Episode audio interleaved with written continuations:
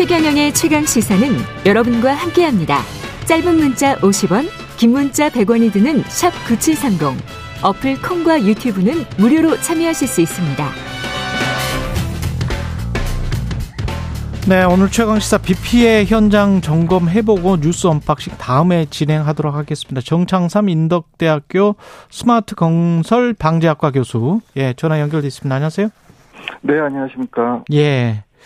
일단 그 경북 예천 쪽에서는 긴급 재난 문자가 굉장히 좀 늦게 간 것 같더라고요. 예, 그렇습니다. 예, 경보가 발령된 다음에 어 한참 한 1시간 정도 있다가 간 겁니까, 이게?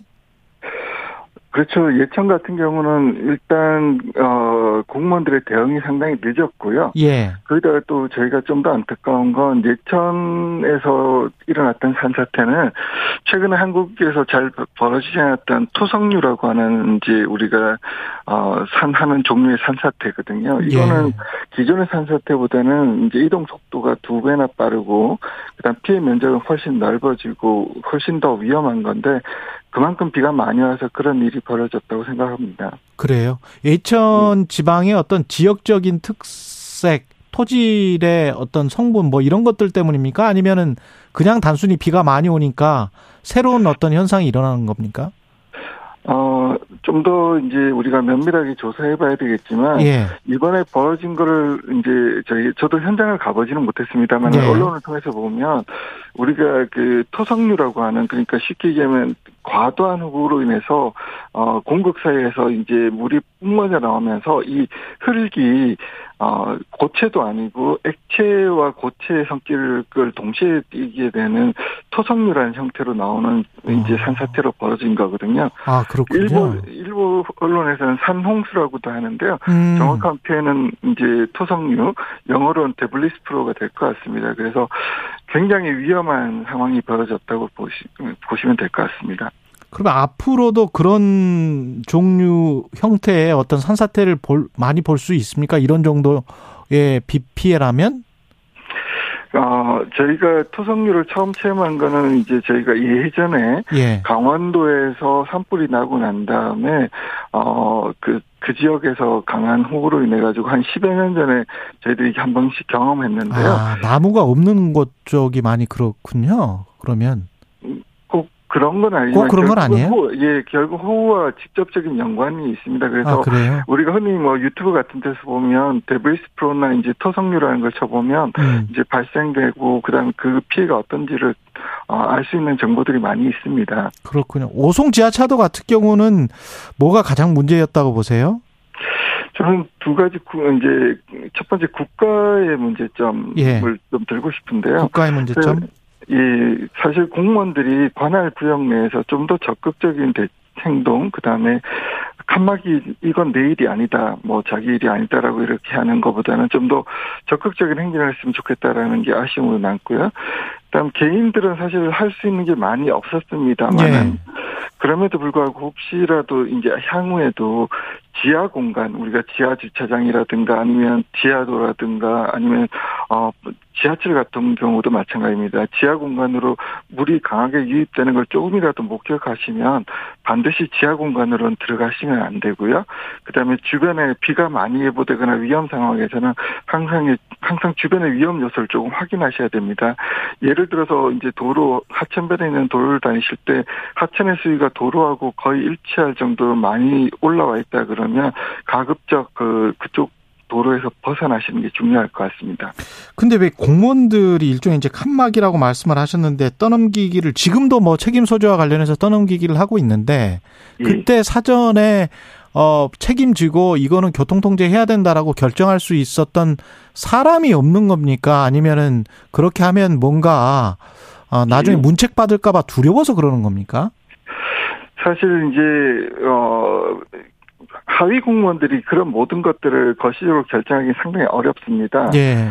그래서 사실 저희가 400mm 정도 비가 예상된다 그러면 이게 정상적으로 작동했다 그러면 자치단체장이 우리가 재난 및 안전관리 기본법에 명시된 대로 어그 사정 상황 판단회의라는 걸 먼저 하게 돼 있습니다. 왜냐하면 정말 국민에게 생명과 재산을 심대하게 그 해칠 수 있는 그런 재해가 예상되면 지대본이라 그래가지고 상황 판단 회의를 주재한 다음에 예. 그 상황 판단회에서 지시를 해줘야 되는 거죠. 그러면 사실은 지자체 같은 경우는 이 도로가 우리 관할은 아니지만 우리 지역에 있지 않습니까? 그렇죠.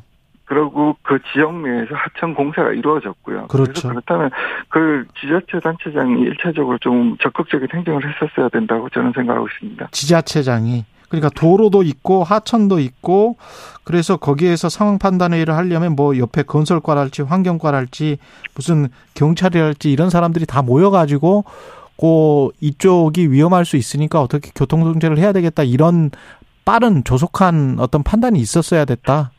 예, 그렇죠. 예를 들어서 보면 저희가 태풍, 작년에도 태풍 흰남노라든가 이런 것들이 오면 항상 언론에 보이지 않습니까? 예. 지자체단체장이 12개 협업반을 다 모아놓고 회의를 하는 모습들을 보여주지 않습니까? 예. 사실은 그것들이 상시에 잘 작동되면은 음. 거기에는 도로과도 오고 산림과도 오고 다 오거든요. 그렇겠네요. 그래서 예. 예, 그런 것들이 될 것 같습니다. 정부가 현 재난 관리 체계를 그대로 이런 식으로 가져가도 될까요? 또 비가 오면 또 비슷한 일이 반복될 수도 있지 않겠습니까? 지금은 저는 개인적으로는 새로운 패러다임의 시대라고 생각합니다. 왜 그러냐면 기후 위기가 이미 왔고요. 예. 그렇다면 우리는 이제 그게 어떻게 국민들을 적응시키고 피해를 최소화할 거라는 거냐는 문제에 부딪힙니다.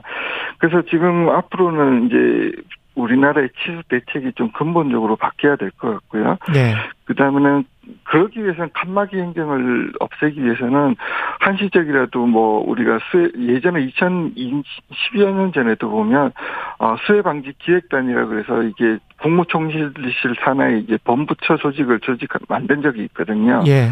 그래서 저희들도 그런 칸막이 행정을 없애기 위해서 한시적이라도 기후변화 적응을 기후위기 적응을 위한 어떤 TF를 꾸려야 될 것 같고요. 음. 그다음 에 공무원들의 전문성이라든가 그 자치단체장들의 적극적인 행정이 좀 필요합니다. 사실 이번에도 제일 안타까웠던 건 뭐냐면 대피 문자가 아니고 대피 명령이 좀 내려지고 아. 사전 도로 차단이라든가 그다음에 휴업 공고라든가 이런 좀 적극적인 행정들이 이루어졌으면 좋겠는데 그런 게 안 이루어진 게 조금 아쉬움으로 남습니다. 대피 문자가 아니라 대피 명령을 내렸어야 된다. 예. 그 예. 말이 예, 맞는 것 같습니다. 예, 마지막으로 그- 이렇게 이제 계속 극한호랄지 또 폭염 뭐 이렇게 또 전 지구가 지금 이상하잖아요. 예. 어떤 부분을 조심해야 할까요? 그러니까 예전에는 우리가 기후 문제를 얘기할 때 뭐 북극에 얼음이 녹고 남극에 얼음이 녹고 있고 이런 기후학적인 얘기들을 많이 했습니다. 예. 그런데 우리가 최근 겪고 있는 건 이것들은 이미 팩트고 우리에게 다가왔다라는 거죠. 음. 그럼 이 다가온 상황에서 예전에 우리의 생각과 예전의 시스템을 가지고는 우리가 이 기후위기를 헤쳐나갈 방법이 없습니다. 그래서 우리가 이제 대응책을 만들어야 되는데 첫 번째는 제일 중요한 건 구조적인 대책입니다. 우리가 시설물들을 점진적으로 기후 위기에 맞게 만들어 나가야 되는데 그러려면 많은 시간과 돈이 들겠죠. 그래서 그렇겠네요. 그렇다면 그 사이에는 우리가 비구조적인 대책을 시행해야 됩니다. 우리가 재난이 크게 나더라도 재산의 피해는 피할 수 없더라도 인명 피해는 줄일 수 있거든요. 적극적인 행정과 우리가 대비만 잘하면 음. 인명 피해는 줄일 수 있습니다. 그래서 우리가 비구조적인 대책을 구조적인 대책이 완성되기 전까지는 적극적으로 시행해서 예. 어 인명 피해라든가 그런 것들 우리가 좀 줄여 나가는 게 중요할 예. 것 같습니다. 시스템이 갖춰지기 전까지는 인명 피해를 최소화할 수 있는 대책을 많이 세워보자 그런 말씀이셨습니다. 정창삼 인덕대 스마트 건설 방재학과 교수였습니다. 고맙습니다. 네, 감사합니다. 네.